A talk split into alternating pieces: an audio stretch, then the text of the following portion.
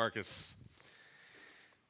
So, um, one quick announcement on March 3rd at 5:30 p.m. We're going to be having a guys' night. That'll be a uh, evening. We have a speaker. We'll have a, some kind of beady, beefy, meaty dinner. We haven't quite got that exact meat figured out, but it'll be a, a hearty meal. A great speaker. We'll be talking about uh, leadership principles for every man. So, if you'd like to go to that just RSVP to the office and we'll get you signed up. So I was uh, taking a class one summer, and if you've ever taken summer classes, they're horrible uh, in college. You know, everybody else is having fun. You're there in a classroom, slogging it out. So to help get through that in the morning, I would, I'd have a, a, a breakfast, you know, with with a cereal I wouldn't normally have, something real sugary and sweet and so I went to the Bears Den one morning. That was the place where we had the, the, the breakfast and things. So I went there and I, I went through the line. I got my cereal. I sat down, poured the milk on my cereal. I was watching TV, got a big spoonful, put it in my mouth, and I immediately knew there was a problem. Something with that milk was very, very wrong. And I looked down at the bowl and there's these big white chunks sitting on top of the cereal. And then around it, there's kind of this like clear greenish fluid. It was bad. And I had a mouthful of this stuff, and I didn't know what to do with it. You know, I'm just kind of looking around to see if I can just spit it out. It, it was disgusting. Now, when I was going through that line, nothing on that milk carton indicated to me that there was anything wrong with what was inside. The date was fine. The label was fine, the carton looked good. So I just trusted it. I wasn't paying attention.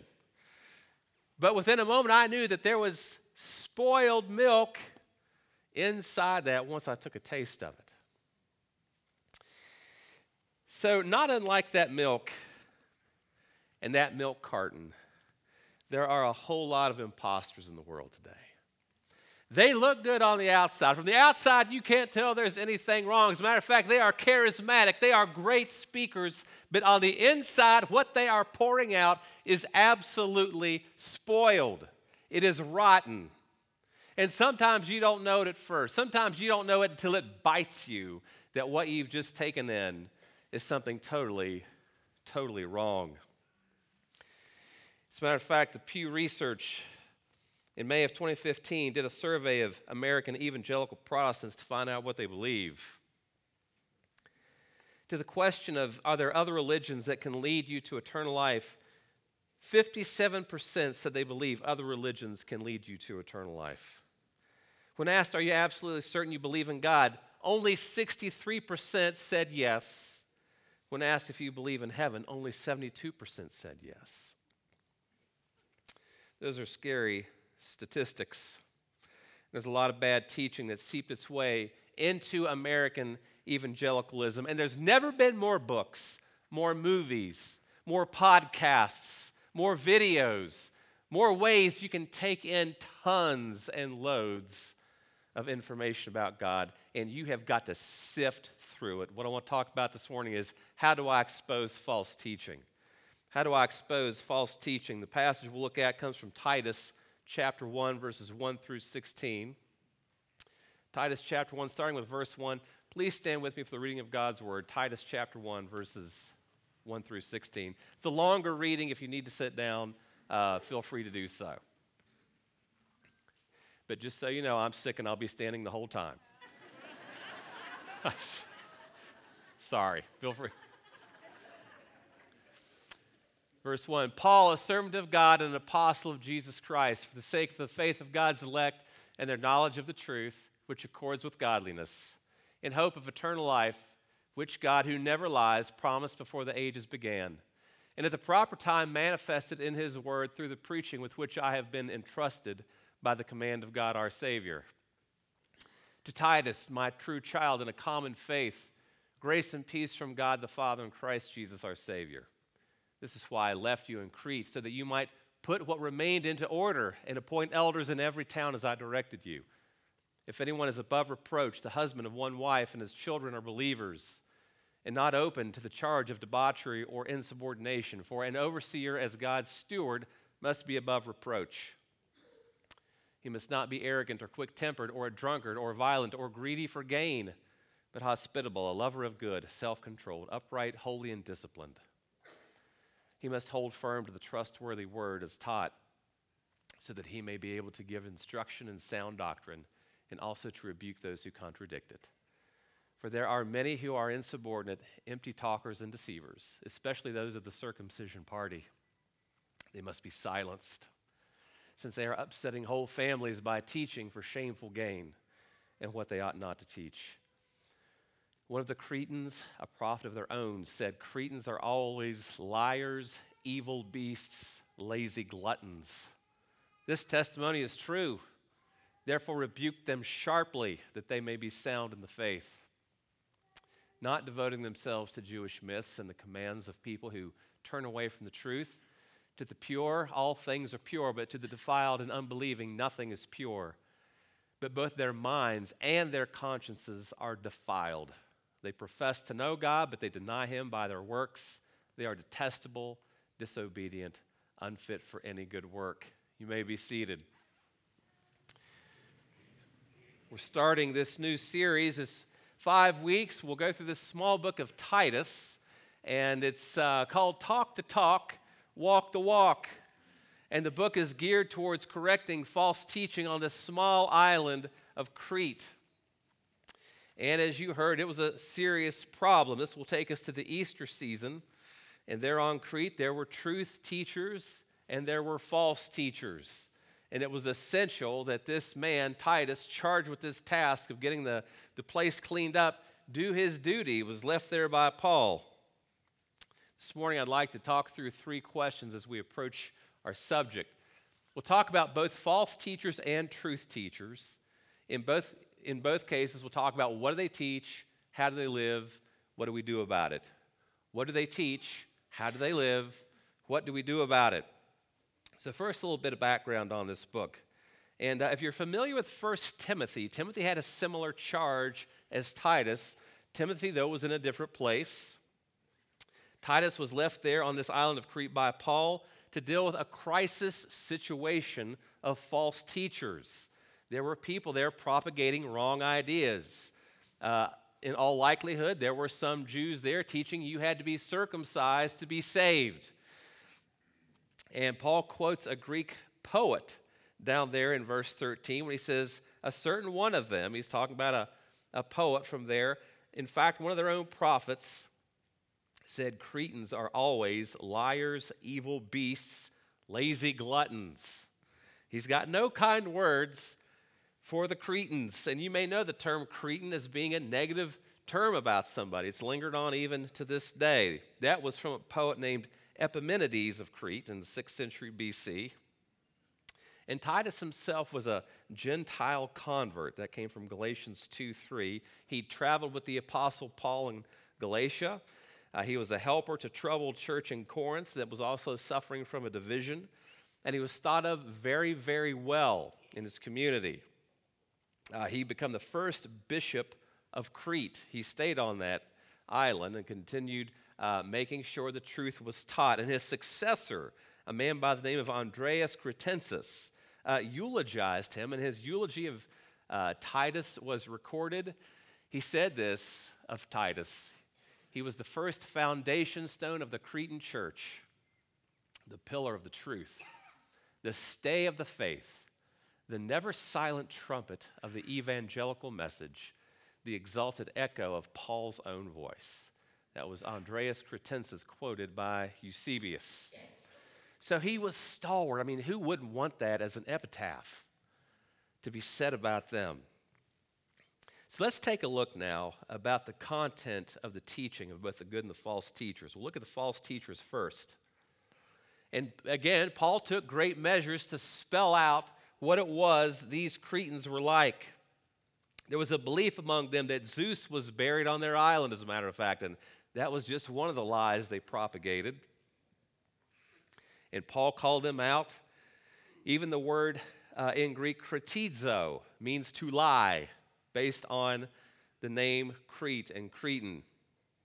So by the time we get down to verse 14, 13 and 14, Paul says, This testimony is true. Therefore, rebuke them sharply, that they may be sound in the faith. There's a reason for the rebuke that they be sound, not devoting themselves to Jewish myths and the commands of people who turn away from the truth. And he says, This testimony is true. Yep, they're liars. They're beasts. They are lazy gluttons. He says they're devoting themselves to Jewish myths. And what is that? This is a problem again that had to be dealt with in Crete. Paul told Timothy about this as well in Ephesus. And then down, down in uh, chapter 3, verse 9, he explains what that means. He says to avoid foolish controversies, genealogies, dissensions, quarrels about the law. He said they're unprofitable and worthless. This genealogies business, there was speculations about the origins and the descendants of certain persons. In other words, some of these Jews were trying to draw more honor upon themselves by saying, Well, I'm a descendant of so and so, fill in the blank. Some person well thought of. And Paul says the void commands of people who turn away from the truth. And he's, t- he's talking about rules that were given by mere men. The people were saying things like, I know what the Bible says, but. You see, that's what happens when truth is rejected, when people turn away from the truth and, and live by quote unquote truth from earthly origin, which is uh, not necessarily truth at all, but the false teachers rejecting truth. They did it then and they do it now. And we see it around us.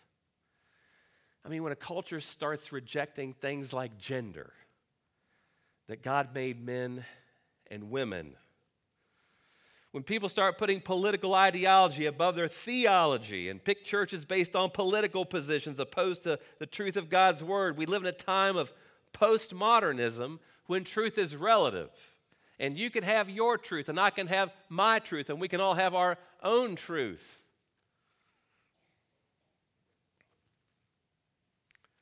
False teachers have rejected the truth. Them, these truth teachers, what about them? They're in verses 1 through 4. And look at the words Paul uses to refer to them. He talks about they have the faith, the faith of God's elect.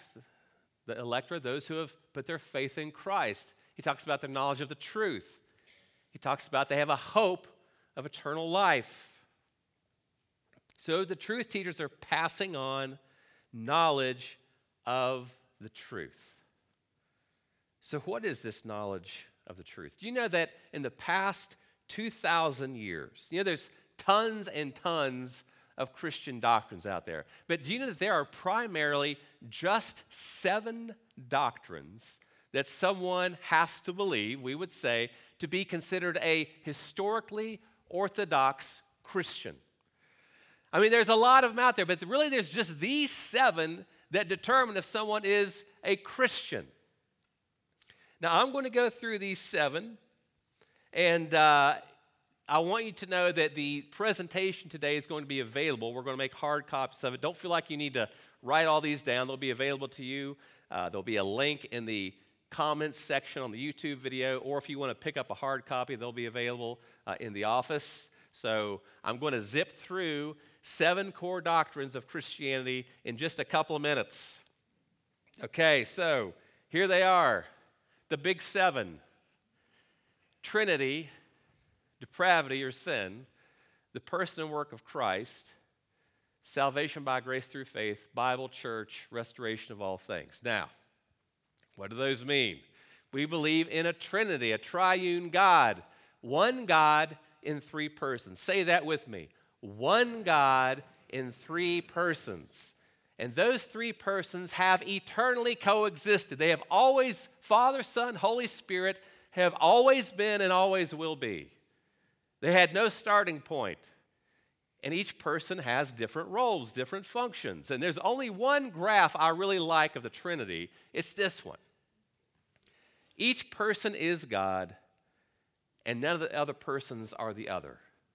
The Father is not the Son, the Son is not the Spirit, the Spirit is not the Father. All three God, one God, three persons. You say, Chad, I don't understand that. That's okay. That's okay. We believe it to be true. Next, depravity, mankind's fall and resulting sin. Things went bad very early on. Everything was affected by the fall of man. Everything bears the taint of sin, and we're all born totally depraved. All have sinned. There is none who are righteous, no, not one. Jesus, we believe in the person and work of Jesus Christ. He is unique among the person of the Trinity, persons of the Trinity, because he's fully God and fully man. 100% God, 100% man. What did he do? He took the penalty of our sins. He was our substitute. He bore the, he bore the penalty of, of the wrath of God on himself. Salvation, that is by grace through faith. Ephesians 2 8 9, we are saved by grace through faith. It's a gift. Grace is a gift that we don't deserve. Faith is the means by which we accept that gift. We trust by faith. Bible, its inspiration, authority, it was inspired by the Holy Spirit working through men. It was 100% the work of the Holy Spirit. He used 100% of the man. And the Bible is the final authority in all matters. We trust the Word of God, even when we don't necessarily understand it. Again, we trust what the Word of God tells us. In the church, all Christians everywhere for all time. It's comprised of all redeemed Christians living on earth, the earthly representation of God. It exists for the worship of God, fellowship and evangelism, and to partake in communion and baptism. And then the future. We believe in the final restoration of all things, that someday Jesus is going to come back. And one day Christ will physically return. He'll serve as judge and king. All people, Christians and non Christians, will be resurrected. Christians, the saved, resurrected to eternal life, and the unsaved resurrected to eternal condemnation.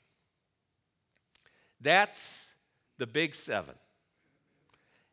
To not believe in one of those big seven is to be outside of what Christians have always believed. All Christians everywhere for all time. Now, Chad, I don't know if I can remember that. Yes, you can. Here's how you remember it. Repeat after me. Repeat after me. This is Super Bowl Sunday. Touchdown pass wins Super Bowl cheerleaders rah. Say it with me. Touchdown pass wins Super Bowl cheerleaders rah. It's ironic. I didn't plan. I, you know, I've always used that ever since I first learned these seven. I've been using this for years. And only this past week when I, I realized it was Super Bowl Sunday. That's the truth. That is the truth. That's how I remember these seven. I, if smarter people could do it a different way, that's how I remember it. Now, notice what wasn't there. Did you see things like baptism by immersion? I'm saying this is a Baptist about to immerse seven people here in just a few minutes. You didn't see something about the age of the earth. You didn't see anything about election.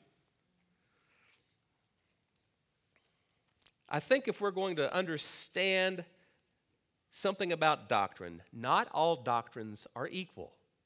Here's what I mean I always put Christian doctrines in four categories. You've got those that are essential for salvation. In other words, if you don't believe it, you're not saved. You've got some that are essential for orthodoxy. If you don't believe it, then you don't believe right teaching.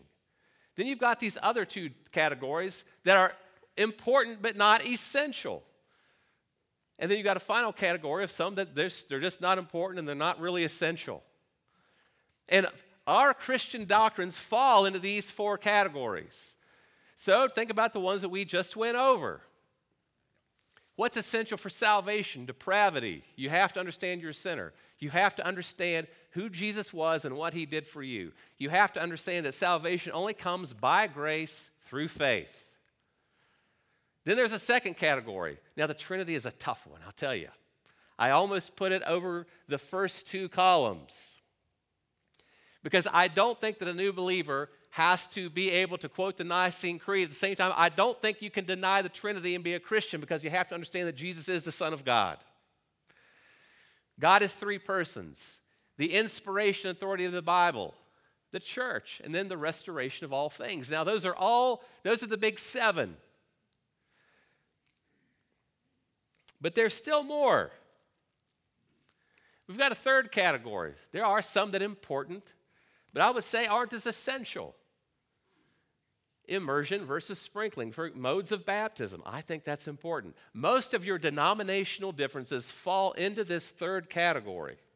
If you want to know why we have Wesleyans on one hill and Methodists on another and Presbyterians on another and Baptists on another, it's that third category. I'm part of a community of pastors in town called Pastors United in Christ. We all acknowledge we are brothers in Christ, but we differ on that third category. And they're important. I believe they're important. I believe in baptism by immersion. I wouldn't be a pastor of a Baptist church if I didn't. And yet I don't push those into those other columns. And then finally, there's a, there's a fourth column. Not important, not essential. what color should we make the carpet? Where should we put the piano? Now, churches have split over these things. And right now, you know, there are 200 different kinds of Baptists in the United States. Now, Paul is calling out those whose teaching is anything contrary to Scripture. And I would say anything to the left of that yellow line, Paul is saying if anyone engages in any of those, they are a false teacher. They have to be rebuked sharply for what they're professing. In other words, not you have to discern what is it that actually needs rebuked. What puts someone in that false category? They dealt with the first major argument in the church was in 325 AD. It was called uh, Arianism, and the Arians believed that there was a time when Jesus was not. And they all convened together and they figured out no, no, no, Jesus has always been. They dispelled that heresy of Arianism. There was never, because they knew that, that that Jesus had always been. That's right there at the beginning of John. So we have to know the content of the teaching to determine false teachers. It is essential. We have to know the spoiled milk theologies that are out there. Secondly, well, how do they live? How do they live? And as we, we read through this passage, Paul is raising up uh, the beliefs of the elders. He's saying these are the truth teachers, these have to be the ones that know the truth. But these qualities he's arguing for uh, should be found in any of us, those who adhere to sound Christian teaching, but he's he's emphasizing the role of elder as the truth teachers on the island of Crete. He said they have to be uh, teaching this way. And look at how he describes these two groups of people. You have the, the elders, the truth teachers on the left, you've got the opponents, the false teachers on the right.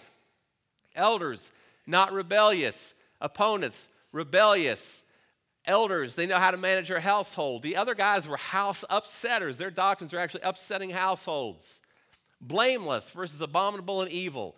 Unbelieving versus believing. He said these opponents are beast like, whether the elders are not quick tempered. The elders were not covetous. They didn't covet what others had. The others were covetous. They had a material that they gains they wanted.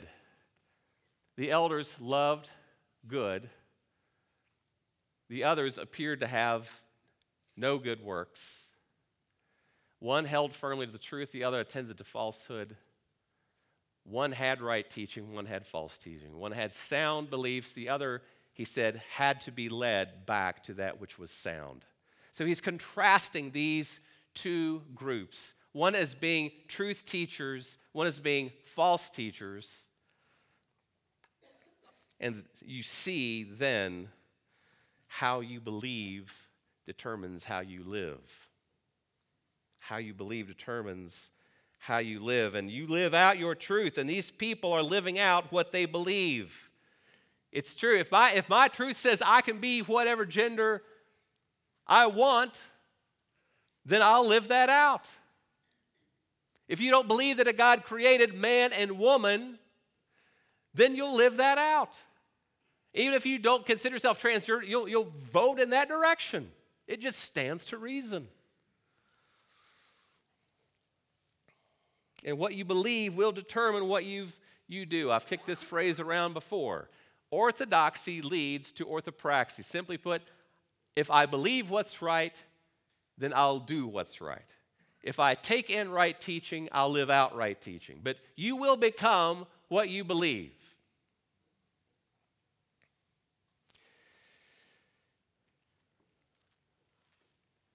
Before we start excoriating anyone, it would also do us well to ask why our own life doesn't match up with what we profess to be true.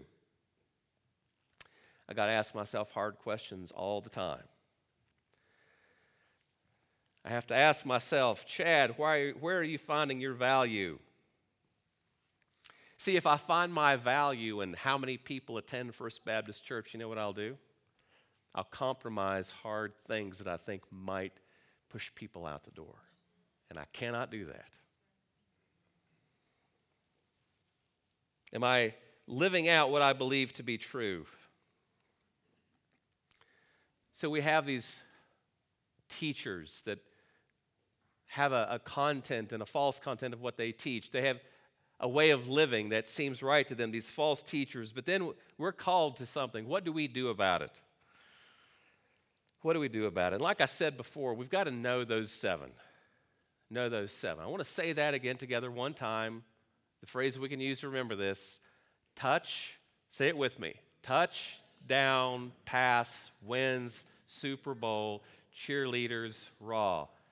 Trinity, depravity, person and work of Jesus Christ, salvation by grace through faith, Bible, it's inerrancy. Church, thank you. Cheerleaders, church, all people everywhere for all time, and raw, the final restoration of all things. You got to remember what word goes with what part of the phrase, too. That's important as well. You got to be able to differentiate between Christianity and something else. And then, secondly, differentiate between bad teaching and false teachers. See, this is very important as well. And what I mean is just because somebody may, maybe they said something in a book, maybe they said something in a video once, that doesn't necessarily mean that that person has to be immediately like canceled. Right? We live in this cancel culture. And do you know who started the cancel culture? Christians. We are the best at canceling. And what I'm saying is pause before you cancel somebody are they repeatedly violating what was in those two columns to the left, or they just say something that maybe you don't agree with? There's a huge difference. Are they consistently outside of what we consider Christian orthodoxy, or did they just say something in a way that we would disagree with? That may be bad teaching, and that needs to be called out as well. But that doesn't mean you're going to call them out immediately as a false teacher. You've got to make some decisions here. John Piper's done a lot of work in this area. It's very helpful. But then finally, we are called we are called to call out false teachers. We are called to call out false teachers. Look at what Paul says again in verse 13. This testimony is true, therefore rebuke them sharply, that they may be sound in the faith. And look at that verse. The goal is that they could be restored to a sound faith. Restored, even with the sharp rebuke, the goal is to restore them to a, a sound faith. Now, there are false teachings and false teachers out there that do we need to outright reject. You know, we outright reject Mormonism because it holds to a belief of three gods. We don't believe that. They believe Jesus is not eternal. So so I would call out Mormon teachers, that is false teaching. It's the same way with, uh, we reject the teaching of Jehovah's Witnesses. They believe that Jesus, when he was on earth, was not God but human only. We reject that. That's false. Then there's another guy. You know, there's, there's this string of uh, these prosperity gospel guys. Kenneth Copeland, and one of the many flaws of this belief system is their view, they have a warped view of sin. There was a theologian named Ken Sarles. Uh, he observed how this prosperity gospel claims, uh, I think I've got, yeah, both physical healing and financial prosperity have been provided for in the atonement. That's what, in other words, Jesus died so you could be rich. That is what they hold. Kenneth Copeland made a statement. He said that the basic principle of the Christian life is to know that God put our sin, sickness, disease, sorrow, grief, and poverty on Jesus at Calvary. That's wrong. That's heresy. It's a wrong view of sin. He's adding to depravity, and therefore he's outside of what we would consider essential for salvation. It's a major misunderstanding. There was another uh, proponent of this view on T- TBN named John Avanzini. He said something very interesting on TBN. He said Jesus had a nice house, a big house. Jesus was handling big money, and he wore designer clothes. He said, he said this on TV. Now, I hope you can hear this and, and see it as ridiculous. It's a major misunderstanding of depravity and sin. It's easy to see how a warped view of the life of Christ could lead to an equally warped misconception about the death of Christ. So, to put this all together, no bad teaching, lovingly correct bad teachers. You've got to think about what is the degree of the influence they have. Where are they at? Are they influencing people here in our body? You know, I recently came across an incident which I think is. There was a, there was a well-known Christian named Tim Challies who I think has got I got a lot of confidence in his opinion about things, and he was he initially handled the situation in his own estimation very poorly. He set out to correct some bad teaching. He was critiquing a, a popular writer named Ann Voskamp. I've I've quoted her myself, and he raised some concerns about one of her books called A Thousand Gifts. He said this. He said and I quote, it could well prove to be dangerous to some readers, the threat of mysticism influenced by the likes of uh, and Manning and Willard, the language of sexuality and ecstasy. He said, these are genuinely troubling. And I would agree. There's a, a line in that book that's troubling. After he issued that review, he got an email from Ann Voskamp almost immediately, inviting him to her family farm for dinner. They lived close to each other. And he said, as soon as he saw her name, he said he had a twinge of guilt and remorse. All of a sudden, she wasn't just a name on a book cover, a real person and a sister in Christ. And he summed up his own critique of her. He said he could learn some things. He said, I did poorly here, and I can see that I need to grow in my ability to critique the ideas in a book, even while being kind and loving to its author. He said, There was a reason for the shame I felt when I saw that name in my inbox. He said, I put effort into reading the book and understanding and critiquing it, but listen to this, and this is so important, but no real effort in showing love and respect for the author. I had assumed poor motives and an arrogance and thoughtlessness had squelched useful discussion of the book's strengths and weaknesses. Do we call out false teaching? Yes. Is it our duty to call out false teachers? Yes. Do we always want to do it in a way in which we show charity and love to restore the person to sound teaching? Absolutely. All of those are true, and we have to hold all of those uh, if we are going to call out bad teaching and false teachers. Please pray with me. Almighty God, we thank you for your word. We thank you, Lord, for uh, how you speak to us. We thank you for sound doctrine. We thank you, God, that you have taught us in your word, taught us to beware of wolves in sheep's clothing. And God, I pray that you'd help us to spot that spoiled milk theology, Lord, that the, our people would know it when they see it. They would know it doesn't smell right. And God, I pray that you would bless our baptism coming up in the next service, that it bring glory to you as people proclaim their faith through this ordinance of baptism. in the name of Jesus we pray. Amen. Uh, so ordinarily, I pray with people up here at the front. However, I've got to run and get changed for the baptism. Hope you'll stick around for that at 10:30. Have a wonderful week, and we will see you soon.